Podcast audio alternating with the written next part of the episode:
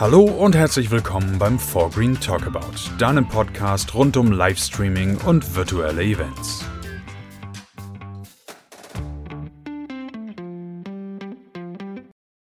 Einen wunderschönen guten Tag und herzlich willkommen beim Forgreen Talkabout. Ich bin der Tom und ich habe heute Michael Reischer zu Gast. Michael ist der Geschäftsführer von 4Green TV und nach der heutigen Vorstellungsrunde möchte ich mich ab der nächsten Folge über eines seiner Projekte unterhalten. Die Blogserie Elementare Tipps für professionelle Film- und Videoproduktion. Hallo Michael. Hallo Tom, ein wunderschön. Sag mal, wir kennen uns ja nun schon eigentlich eine ganze Weile. Wobei wir uns kennengelernt haben, da warst du noch überwiegend im, äh, im IT-Bereich tätig hat es damals aber noch nichts mit Filmen, Podcasts und dergleichen am Hut. Wie ist es dann dazu gekommen? Das stimmt wohl. Das ist auch äh, noch gar nicht so lange her. Wir haben zusammen mit einem äh, bayerischen Autohersteller bei Golfturnieren ein Auto verlost für ein Hole in One, also Golfspieler, die das zuhören, wissen, worum es geht. Für alle anderen, also wenn du mit den Ball auf einem Golfplatz mit einem Schlag in das Loch beförderst, das ist schon sensationell. Passiert den meisten nicht so oft im Leben. Und dafür gab es dann ein Auto zu gewinnen. Und äh, die äh, Auflagen waren, dass das Ganze per Video überwacht werden muss, damit, das, äh, damit er nicht geschummelt werden kann. Und so bin ich dann zu meiner ersten professionellen Videokamera gekommen. Und äh, wie das dann so ist mit äh, Verrückten, die dann Ideen kriegen, haben wir dann beim nächsten Turnier gesagt, Mensch, das kann man doch auch ein bisschen schicker machen, haben dann eine zweite Kamera dazu geholt. Dann kamen wir auf die Idee zu sagen, Mensch, die Leute im Clubhaus wollen das, das dann vielleicht auch sehen. Also haben wir dann das äh, Bild vom, äh, von der Golfanbahn, wo das äh, Hole One gespielt wurde, ins Clubhaus übertragen.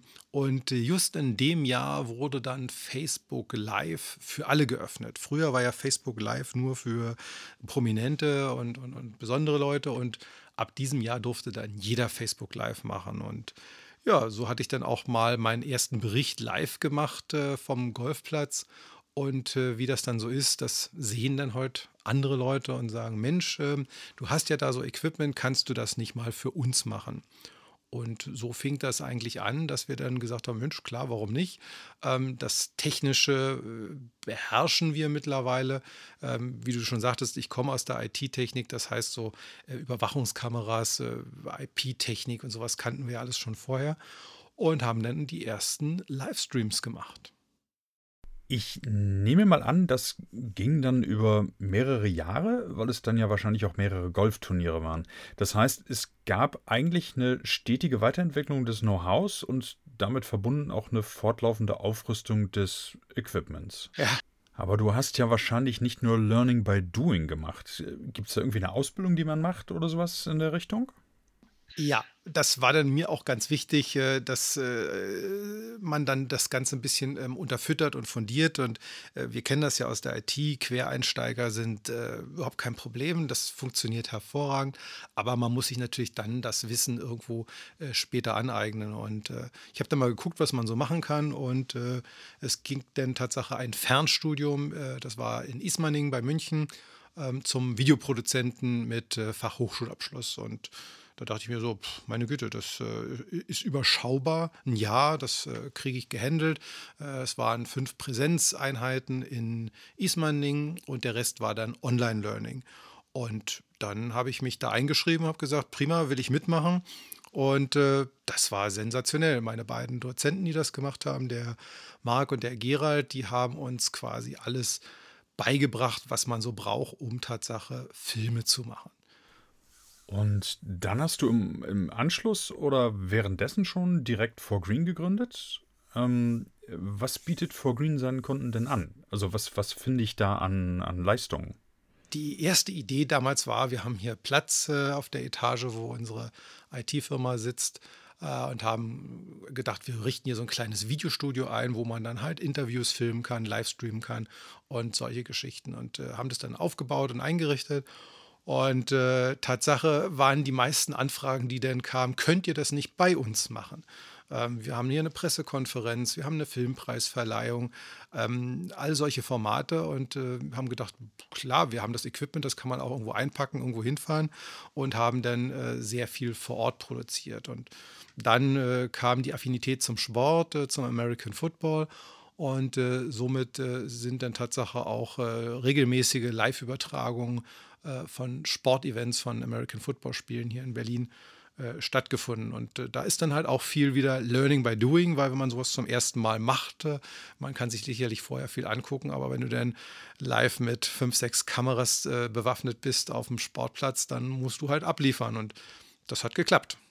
Nun sind wir ja schon seit einem knappen Jahr in der Hand von Corona beziehungsweise Covid-19 lässt uns einfach irgendwie nicht in Ruhe. Und Sportveranstaltungen gibt es ja eher wenig. Wie handhabst du das jetzt mit deinen Kunden? Also passiert da noch viel vor Ort? Wie macht ihr das jetzt?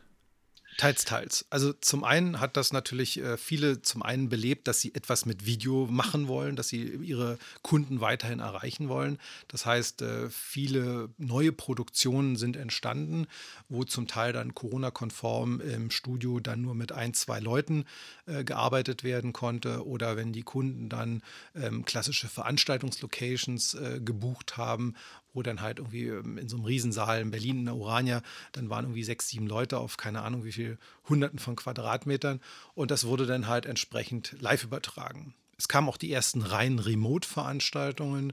Äh, wir können mit der ähm, ähm, Broadcasting-Software Leute per Video ins Studio holen und müssen gar nicht mehr vor Ort sein. Die brauchen quasi nur eine gute Kamera, ein Mikrofon vor Ort und eine vernünftige Internetleitung und haben dann auch reine Remote-Veranstaltungen produziert.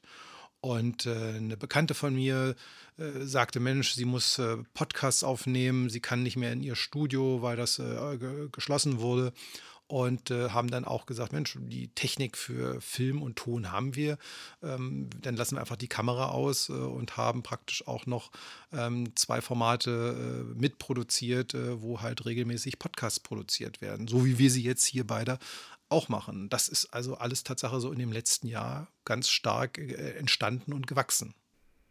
Wie sieht es denn generell mit der Reichweite aus? Also ihr sitzt ja in Berlin. Ähm, seid ihr irgendwie auf Berlin fokussiert oder geht das darüber hinaus? Also vielleicht sogar bundesweit? Das passiert bundesweit. Wie ich vorhin schon sagte, wir sind mobil. Ähm, ich kann das ganze Equipment in einen großen Laster einladen und wir fahren überall hin. Ähm, wir haben Produkte, Projekte und Produktionen in Frankfurt gemacht, in Lübeck gemacht, in Querbeet durch die Republik. Das ist also Tatsache kein Problem. Klar, der, der Event muss schon ein bisschen größer sein, damit sich das lohnt, wenn man nicht vielleicht gerade vor Ort ein, ein Kamerateam oder ein Livestreaming-Team äh, findet, dann kommen wir natürlich auch gerne dorthin. Oder natürlich remote. Also das, was ich eben sagte, wir haben eine große Schulleiterkonferenz produziert, da ist niemand irgendwo hingefahren oder geflogen, sondern die Leute sind oh, querbeet durch die Republik, selbst aus den USA, einfach dazugeschaltet worden und haben halt eine wunderschöne Online-Konferenz gemacht.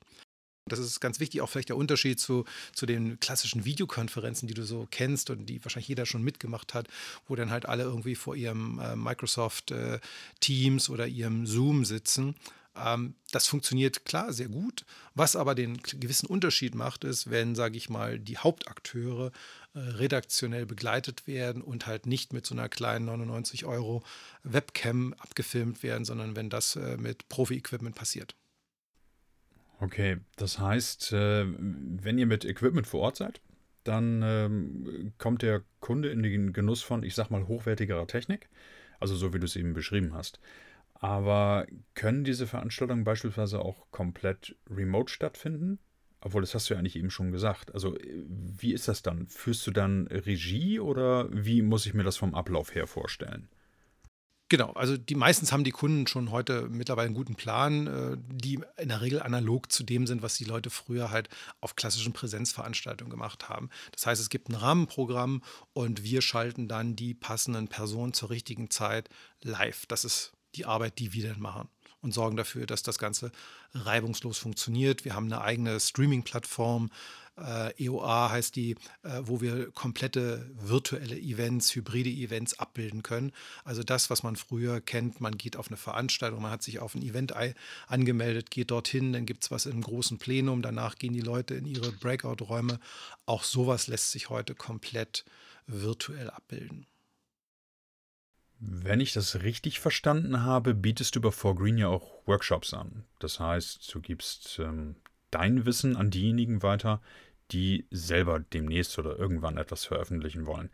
Gibt es da Einschränkungen, was die Themen angeht? Also wir haben jetzt ja über Livestreaming gesprochen, wir haben Podcasts mit dabei gehabt.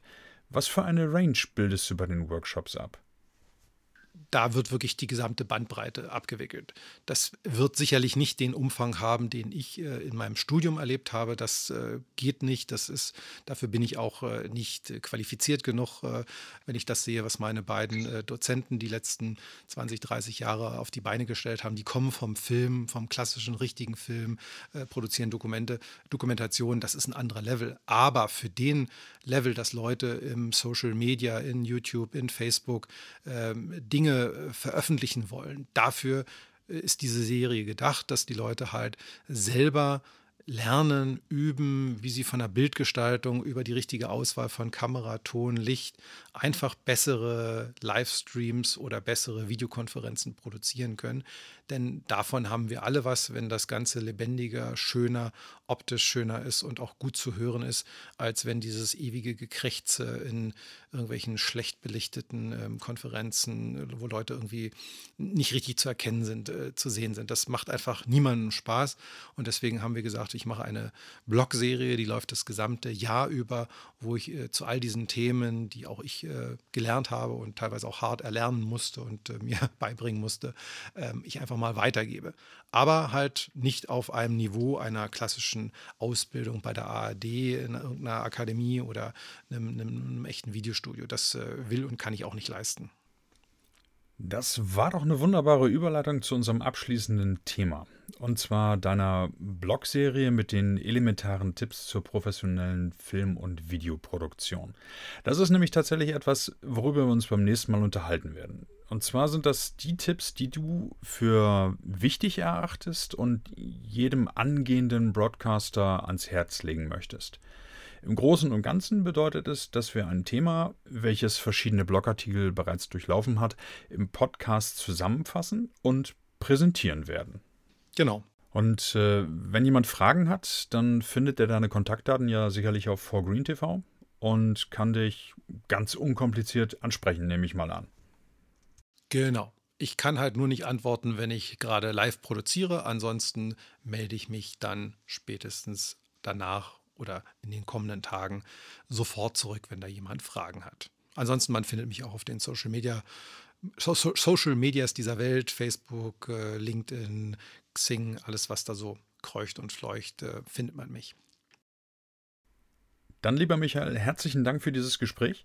Wir unterhalten uns beim nächsten Mal über das Thema Bildgestaltung und fassen die ersten deiner Blogartikel zusammen. Bis dahin, wünsche ich dir eine angenehme Zeit und dann hören wir uns auch schon bald wieder, so denke ich. Vielen Dank, Tom. Dir auch eine gute Zeit und bleib gesund. Du auch bitte. Bis dann.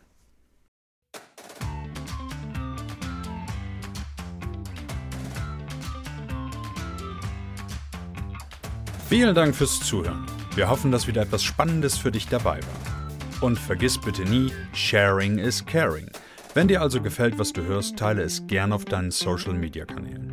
Beste Grüße, dein Team vom 4Green Talkabout.